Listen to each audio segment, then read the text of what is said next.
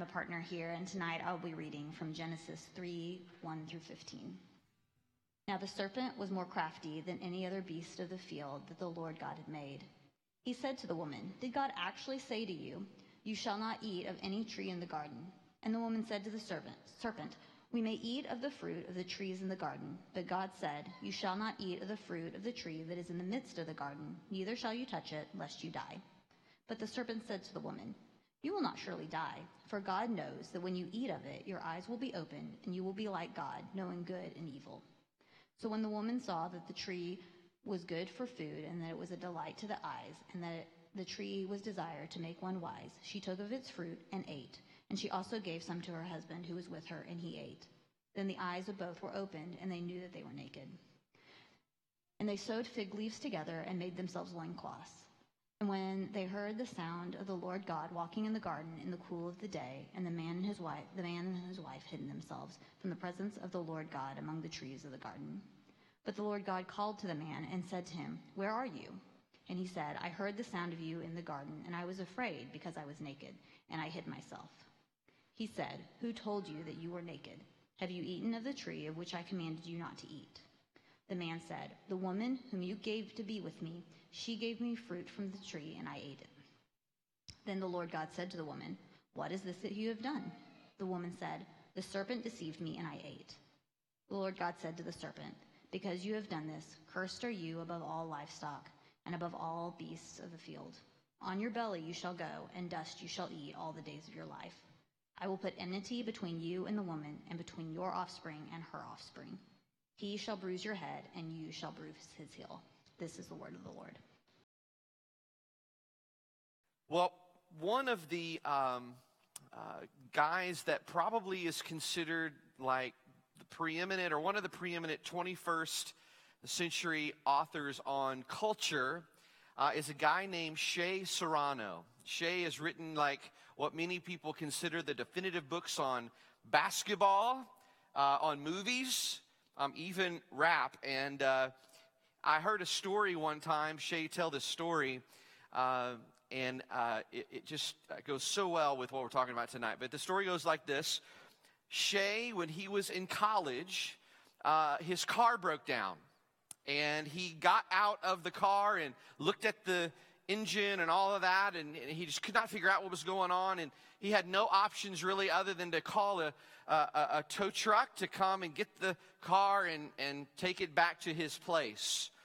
Um, he knew the person that he needed to call to look at this who could figure it out was his dad. The only problem was his dad lived 215 miles away. But because he was desperate, he didn't have money to like pay for someone to fix it. He called up his dad and he said, Dad, um, I need you, if you would be willing, to come and take a look at the car. It was on a Sunday, and he said, Sure, I'll, I'll do that. I'll, I'll, have to do it tomorrow after I get off work. His dad was a, like a public uh, transportation guy. He drove a bus in the city and uh, did that for 10 hours a day. He said, After I'm done with that, I'll come and uh, check out your car. So he got up the next morning. The, his dad worked a full day, then got on the road to go see his son, Shea. 215 miles. That's about three hours. And uh, he gets to uh, Shea's uh, apartment and uh, hugs him and says hello. And he says, Hey, let's take a look at your car. They go out to the car, lift the hood, looks around, goes into the the, the you know the, the driver's area and, and looks around, turn, tries to turn on the car. And uh, after just about a minute of, of, of this, he gets out of the car and he walks up to his son, Shea. And his son, Shea, is completely confused. He's like, Dad, like, did you forget your tools? Like, are you confused about what's going on with the car? And his dad lovingly looked at his son, Shea, and said, Son, your car is out of gas. Now, in that moment, Shea describes an overwhelming sense of shame. Right? Here's his dad who had just worked a full day of, uh, he was driving for 10 hours already, got on the road for three hours to get to him, just to find out that all it really was was he was out of gas in his car. But um, they decided to move from that moment and go have dinner. And Shea said at the dinner, his dad didn't say a word about the car. He didn't say a word about the gas. And Shea is um, about my age now, okay? And, and he said uh, his dad has never brought it up in conversation since then. Shame is a powerful emotion, even with something as simple as realizing that you're out of gas after you've had your dad drive for 215 miles to tell you that. Shea felt it deeply. But an even more powerful emotion is when someone covers your shame, which is what Shea's dad did. Actually, Shea's dad went home that same day. So, like, he drove 430 miles, six hours round trip. Why? Because he loved his son. And even though his son made a stupid mistake, he covered the shame that Shea felt with mercy. We are in a uh, new series that begins tonight, an Advent series um, called The Coming Messiah. And we are invited into a time that really echoes the period that the early Christians were anticipating the first arrival of Jesus. In the Old Testament, there's many, many places where we see Jesus uh, prophesied about or promised or predicted. And that's what we're going to be looking at in this series some Old Testament passages about what those early Christians would have been looking forward to. Uh, this is also a time where we have an opportunity to sort of move into that same kind of, of waiting that those first Christians would have felt. This is a, a time for us to enter into a season uh, of Advent as well. And as we do this, we do it in a very different way than those Christians would have done it uh, in the past, right? Well, we don't, we don't look forward to the first coming of Jesus. We are actually on the other side of the first coming of Jesus. In some ways, what you could say is this is a second Advent series. And here's what I mean by that. You and I are in this waiting period before the second coming of Jesus.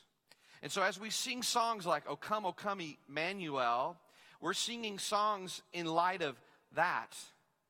It is echoing those early Christians, the way that they would have been waiting on this predicted and prophesied and promised Messiah. But for you and I, on this side of the cross, we are waiting really in a second advent. So, over the next few weeks, we're inviting you in to this period of waiting. And then, obviously, as we move into the, the week of Christmas, Christmas Eve, Christmas Day, that is where the, the waiting for us is resolved. We see the, the first coming of Jesus, and then we really continue to just be a, a waiting people, a people who are waiting on the second coming of Jesus. So, as we look at this passage in Genesis tonight, I want to invite you to see two things. First is this our response to sin is to hide. Our response to sin is to hide. But second, God's response to sin is to cover it. God's response to sin is to cover sin. So, if you have your Bibles or electronic devices, keep them open to Genesis chapter 3, uh, beginning there in verse 1. You just heard it read. Christina, thank you for that. That was a little longer passage tonight, but thank you for your um, for your patience and listening to that. It, it, it's, a, it's an important passage because we are finding ourselves located in the first book of the Bible. The first book of the Bible is the book of Genesis, if you're new to the Bible. And the book of Genesis, in a lot of ways, sets the stage for the rest of the Bible, and really it sets the stage for, for all of life for us. There's so much that happens in these early stages in the book of Genesis that, that sets a framework or a grid for us to understand ourselves, how the world works, and ultimately who God is. And so, as we look here tonight, beginning in this, uh, this passage, we are seeing the very beginning of the story of the Bible and the story of us. We see the Trinity. The very first chapter God the Father, Jesus the Son, and the Holy Spirit creating a world, and He calls it good. But not only that, he, he creates the very first humans in perfect relationship with him. And he, he calls this not just good, but very good. And then we see God resting on the seventh day, and he rests to model for us uh, the importance of rest and trusting in him. But then we see in Genesis 3 a, a strange turn of events. The, ser- the serpent, Satan, comes to our first parents, Adam and Eve, our first spiritual parents. And he comes to them to launch an offensive. And you, you saw this as Christina was reading it. In just a few short verses, we go from this perfect relationship between man and God to a broken relationship between man and God and the introduction of sin into the world. Some call it the fall of humanity. It, was, it wasn't like they just tripped into a hole. This was a volitional, and it, it, it came from their free will. They decided to choose themselves over God, and it would mar mankind forever. You and I still are wrestling with the effects of this original sin. Now, there are three things that I want you to see here, real quickly, in these verses, what I would call three components of sin. These are some things that were introduced into our humanity, and that's this is what we still wrestle with today. First, what did Satan start with? He started with a question that said this Did God really say what you think he said? What is that? The, the enemy, Satan, is attacking here the character of God by essentially saying, you know, really, let's think about this, Adam and Eve. God doesn't have your best interests at heart. He doesn't really love you. Like, if He really loved you, He wouldn't make this rule for you. He would give you complete freedom to do whatever you want. And because He's not loving you in this way, you can't really trust Him, can you? You know, Adam and Eve, honestly, you would make a better God of your life than God the Father. In other words, he was coming to them to say, God's words are not trustworthy. Thus, God isn't trustworthy. Now, next, the serpent basically says, if you do what God said you shouldn't do, surely you're not going to die. In other words, there will be no judgment, Eve. There will be no judgment, Adam. There will be no consequence for sin if you do what God said not to do. In other words, there will be no judgment. But that's not true, right? So you and I know that's not true. When we're tempted to sin, when we give in to sin, you and I have experienced the consequences of sin. Sin has consequences. But when we believe what the serpent got Adam and Eve to believe, we are re- rehearsing the same kind of thinking. God, you're, you, you don't love me. You're, you're not trustworthy. I know better than you. I don't need to worry about consequences. And underneath all of that is really the first component of sin, and it's unbelief. Unbelief in the love of God, unbelief in the wisdom of God, unbelief that our sin has consequences, natural consequences, eternal consequences. Friends, this is where all of our sin begins. Begins in unbelief. And right after unbelief really comes in the second component of sin. In Romans 1, Paul says this about the scene that we see here in Genesis 3. Adam and Eve are giving glory, giving importance, weightiness to a created thing over the Creator. In the Old Testament, the Hebrew language, the word glory means weight. And that's what happens when you and I elevate anything to a level of importance or weight that is equal to or greater than God. We are committing this second component of sin, something we talk about a lot here at Mercy View. It's the sin of idolatry. And in this story, the idol actually has a few pieces. First, I want you to notice the lust of the flesh. Eve saw that it was good for food. She saw that was good for food. Second, the lust of the eyes. When the woman saw that the tree was good for food and that it was a delight to the eyes, and that the tree was to be desired to make one wise. And then third, the lust for power. You will be like God. Like that's what we'll say. I'll, I'll be better at making the rules than you, God. I, I'm going to sit on the throne of my own heart, not let you. But all of this leads to the second component of sin that we see here in Genesis 3 the, the, the sin of idolatry. Now, when you br- bring unbelief and idolatry together, it culminates in the third component of sin that we see here. This is the response that Adam and Eve had, and it's the sin of rebellion.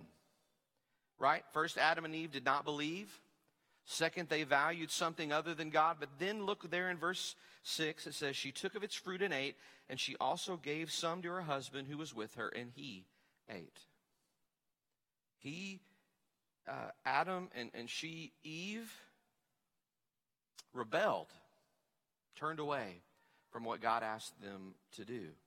For in every sin, every disobedience, every time we, we give in to sinful actions, that's the pattern unbelief, idolatry, and then rebellion. See, rebellion is unbelief and, and, and idolatry in action. Now, we don't think of our sinfulness necessarily as rebellion, but that is what it is at its very root. When we don't believe in a good God and we begin to replace him with a God substitute, we are actually rising up and revolting against the truth. Rebellion is not too strong of a word. We are believing in a lie, and that's the third component of, of sin that we see here rebellion. Now, what did Adam and Eve do as they became aware of, of what was going on? They, they were beginning to realize we have done something really bad here, right? Look with me at, at verse 8. Let me read that again for us. And they heard the sound of the Lord God walking in the garden in the cool of the day. And here's this is key. And the man and his wife hid themselves from the presence of the Lord.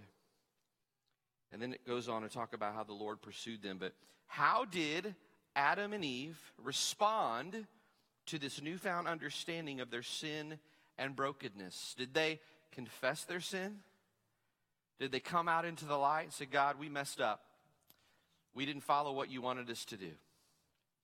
No. Says that they hid. Why did Adam and Eve hide? Well, in what sense? We, we see the answer here. They, they began to realize that they were naked. That, that isn't, I don't think, meant to just necessarily be a, a, a physical nakedness the writer is talking about here. I believe, in addition to that awareness, they had been laid bare by their sin. And they were now aware of, of both their physical and spiritual nakedness. Here's the first thing that I want to invite you to see this evening your and I's response to sin is to hide. Now, friends, we do this in a few different ways. Um, one of the ways we do it is, is the way that Adam and Eve did it. We, we're not honest about our sin. We rationalize it by saying, but, you know, on the whole, I'm, I'm good. I'm a good person. Uh, compared to other people, I'm a good person. And it's the way to get the spotlight off of ourselves. Did you, did you see that in the story with Adam and Eve? We try to push away the conviction of sin that we're feeling to justify ourselves. Or maybe we put our head under the pillow and we refuse to think about it. That's a, another way of hiding by refusing to think about the consequences of sin, by refusing to believe that there actually are things that are not good that come out of our sinful uh, actions. In some ways, this is the part of justification of sin for, for you and I. We think this won't hurt me, I can manage this, no harm, no foul. Denying the reality is all along sin damages us. There's another way, verse 12. Look what it says. The man said, The woman whom you gave to be with me, she gave me the fruit of the tree, and I ate. And then the Lord God said to the woman, What is this that you have done? And he and she blames the serpent, right? What's happening there? Now, they're standing with fingers pointed at other people or other things. This is the third way that you and I hide from our sin. We blame shift.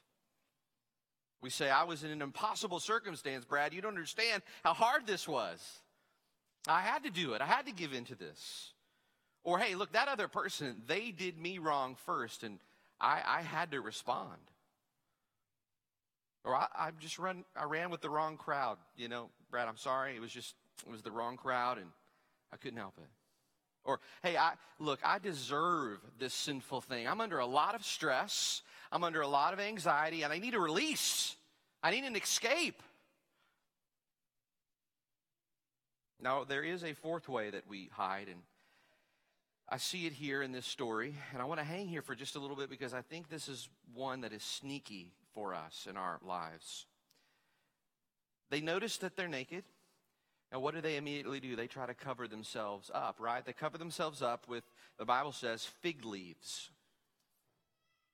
And I'm not trying to be crude here, but I just want to ask this question How big are fig leaves? Fig leaves are not big. Okay, so they took something to, to try to hide behind something, but, but, but let's think about it. it. It didn't hide very much. It was an attempt to do something that you and I do with sin. And, and I, I was um, reminded of a, of a study that Mercy View has done through its history.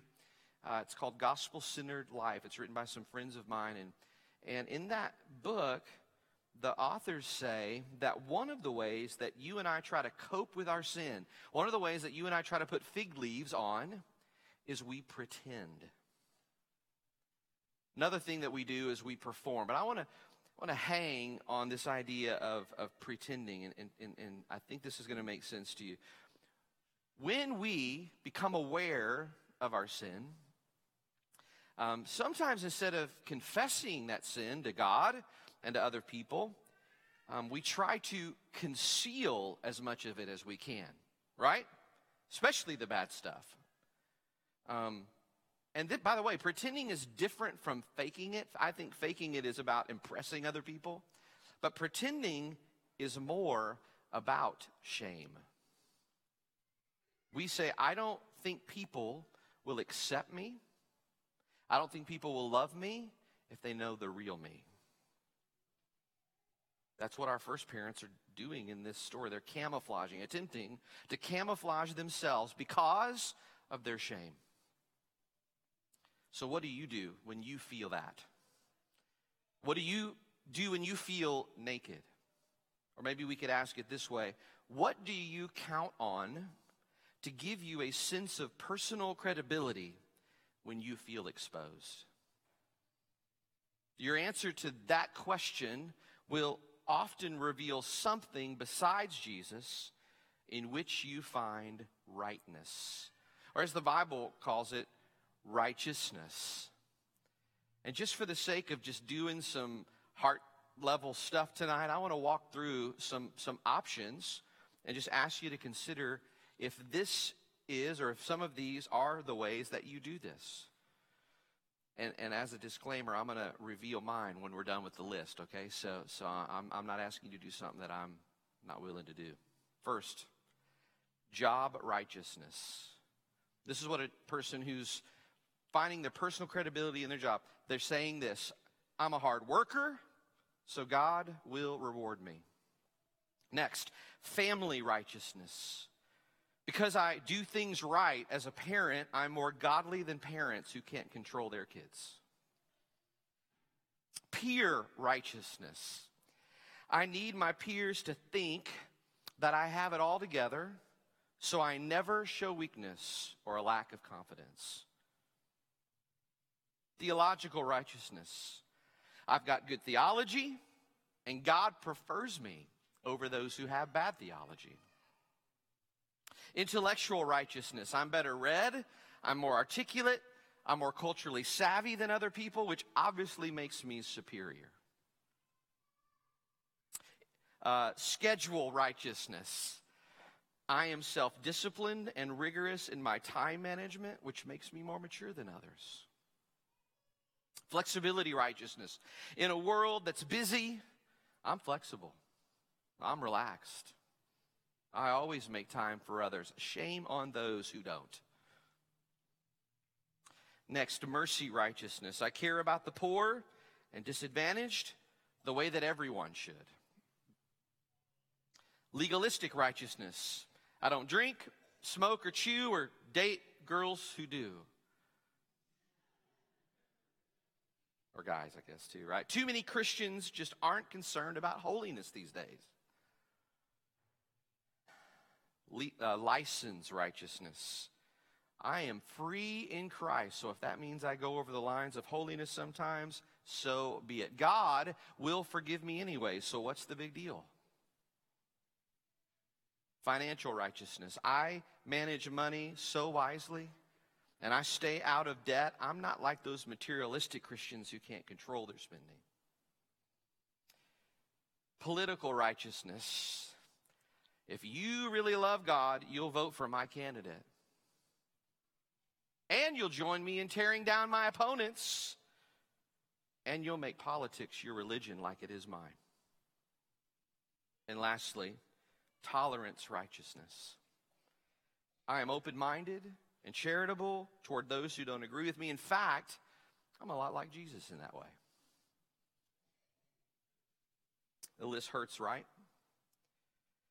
It hurts for me that there's four in that list for me that um, I have to be really honest with you, are deeply convicting. And they are these theological righteousness, intellectual righteousness, flexibility righteousness, and tolerance righteousness. What would you say are the ways that you, from that list we just look at, try to cover yourself? By the way, the list's not exhaustive. If none of them touched you, it doesn't mean you don't have that. It just means you need to ask the Lord to help you um, discern what that could be. The picture of the human race is, is where we are all trying to push down the shame of sin by signaling our virtue to other people. We're putting on fig leaves. This is one of the primary effects of sin. You and I are hiders. That's our response to sin a lot. Our response to sin, many times, is to hide. Now, if you jump down to verse 23, you'll see the very, very sad result of sin. Again, we said that Adam and Eve are our spiritual parents. So that means whatever happens to them spiritually moves down throughout all of humanity. And if they have committed this, this great sin, we inherit that same sin. The Bible teaches this when you and I are born. But down in verse 23 says this Therefore, the Lord God sent him out from the Garden of Eden to work the ground from which he was taken. Talking about Adam. He drove out the man and Eve. And at the east of the Garden of Eden, look at this, he placed the cherubim and a flaming sword that turned every way to guard the way to the tree of life. Christina didn't read this part earlier, but this is the, um, we're getting to the end here of the, the Garden of Eden story. And essentially, God kicks them out.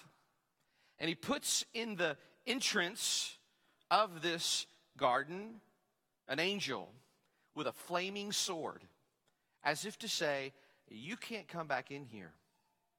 You have broken relationship with me. The most devastating consequence of all here is that they have lost what they had the very presence of God, this beautiful, like intimate, communing time and, and, and, and enjoyment of God.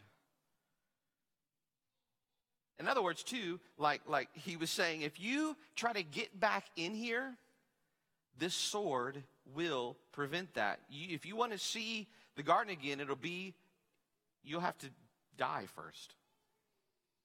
It's the picture of the flaming sword. That was the greatest of all tragedies. our first parents lost their relationship with their father. Now, if we ended the story here, be a very short Bible. And what hopelessness, right? What meaninglessness. Like what pain. But thankfully, this is not the end of the story. The turning point for hope happens right here in Genesis 3 as well. It's a scene so shocking that in the New Testament, Peter writes that even the angels are amazed and trying to look into it to, to understand it. So I want you to notice what happened. God doesn't wait for Adam and Eve to come to him, he begins to pursue them. He comes looking for him. He even asks a very gracious question Where are you? We think God doesn't know where Adam and Eve are. He, he, knows where they are, but it's a gracious question. And he comes to, to them, and um, then in verse 15, he says this. And this really comes really to the Advent theme that we're looking at tonight. God says, I will put enmity between you and the woman, and between your offspring and her offspring. He shall bruise your head, and you shall bruise his heel. Very poetic language. But let me, let me tell you what's happening here, friends. Don't miss this. This is the first gospel of the Bible. This is the first promise of Christ. It happens in Genesis 3. See, the woman's offspring that the writer is talking about here, that God is talking about here, is Jesus. And God is pointing to a cosmic battle that is one day going to take place where the serpent will bite Jesus' heel, but Jesus will crush the, the enemy's head. Every story in the Bible is going to flow from that promise. It's a promise that there is coming a Messiah who will once and for all rid us of our shame and replace it with his grace and his mercy. Here's the second thing I want to invite you to see this evening God responds to sin by covering it. Now, the place that I want to point you to, though, is a place in the New Testament where we see this connection, Romans chapter 5. You might remember this when we were looking at Romans 5 in our series we've been in the last couple of years in the book of Romans. You don't have to turn there, but I want you to listen to this. Here's what it says, uh, beginning in verse 12. It says, Therefore, just as sin came into the world through one man, and death through sin, death spread to all men because all sinned. Here we see the three stages of sin. Sin comes into the world through one man, and because of that, death comes into the world as a penalty for that sin. And then death spreads to all men because all have sinned. Again, Adam and Eve were our first representatives, they were our first parents. And their sin, because of their decision, was transferred to us. And because of that great offense against a holy God, this sin requires death. And this death spread as a penalty to all people. But then listen to what this uh, it says in, in verse 14 in Romans 5. Yet, death reigned from Adam to Moses, even over those who, whose sinning was not like the transgression of Adam, who was a type of the one who was to come. See, Adam was a type, a pattern, a foreshadowing of the one who was to come. And who was Adam a foreshadowing of? Here's verse 15 of Romans 5. But the free gift is not like the trespass. For if many died through one man's trespass, much more have the grace of God and the free gift by the grace of that one man who, Jesus Christ, abounded for many. There it is. See, Jesus is the true and better Adam. Adam's act, Eve's act, was inherently selfish, and it resulted in death. But Jesus' act was inherently selfless. And in it, he offers us the free gift of grace that comes from God. Don't miss what, what, what Paul is saying here. Paul is saying that Jesus, as the coming Messiah, will be the true and better Adam. And then listen to this beginning in verse 17 of Romans 5. For if Because of one man's trespass, death reigned through that one man. Much more will those who receive the abundance of grace and the free gift of righteousness reign in life through the one man, Jesus Christ. See, the result of Adam's sin was condemnation for everybody. But the result of Jesus' act of righteousness was justification and life. Like Jesus did not simply absorb the penalty of our disobedience, he was, so to speak, he was elected as our new representative in the place of Adam. He obeyed for us where Adam failed. In Adam, we disobeyed, but in Jesus, we now have obeyed. Through Jesus. The, the point of this section of Romans is that is this what Jesus has done for all who are in him is far greater than what Adam did for all those who were in him. Yes, Adam was the father of all humanity, but now Jesus is the father of a new kind of humanity. A humanity that is born again. Jesus, Messiah, now is the true and better Adam. Jesus did what Adam and Eve should have done.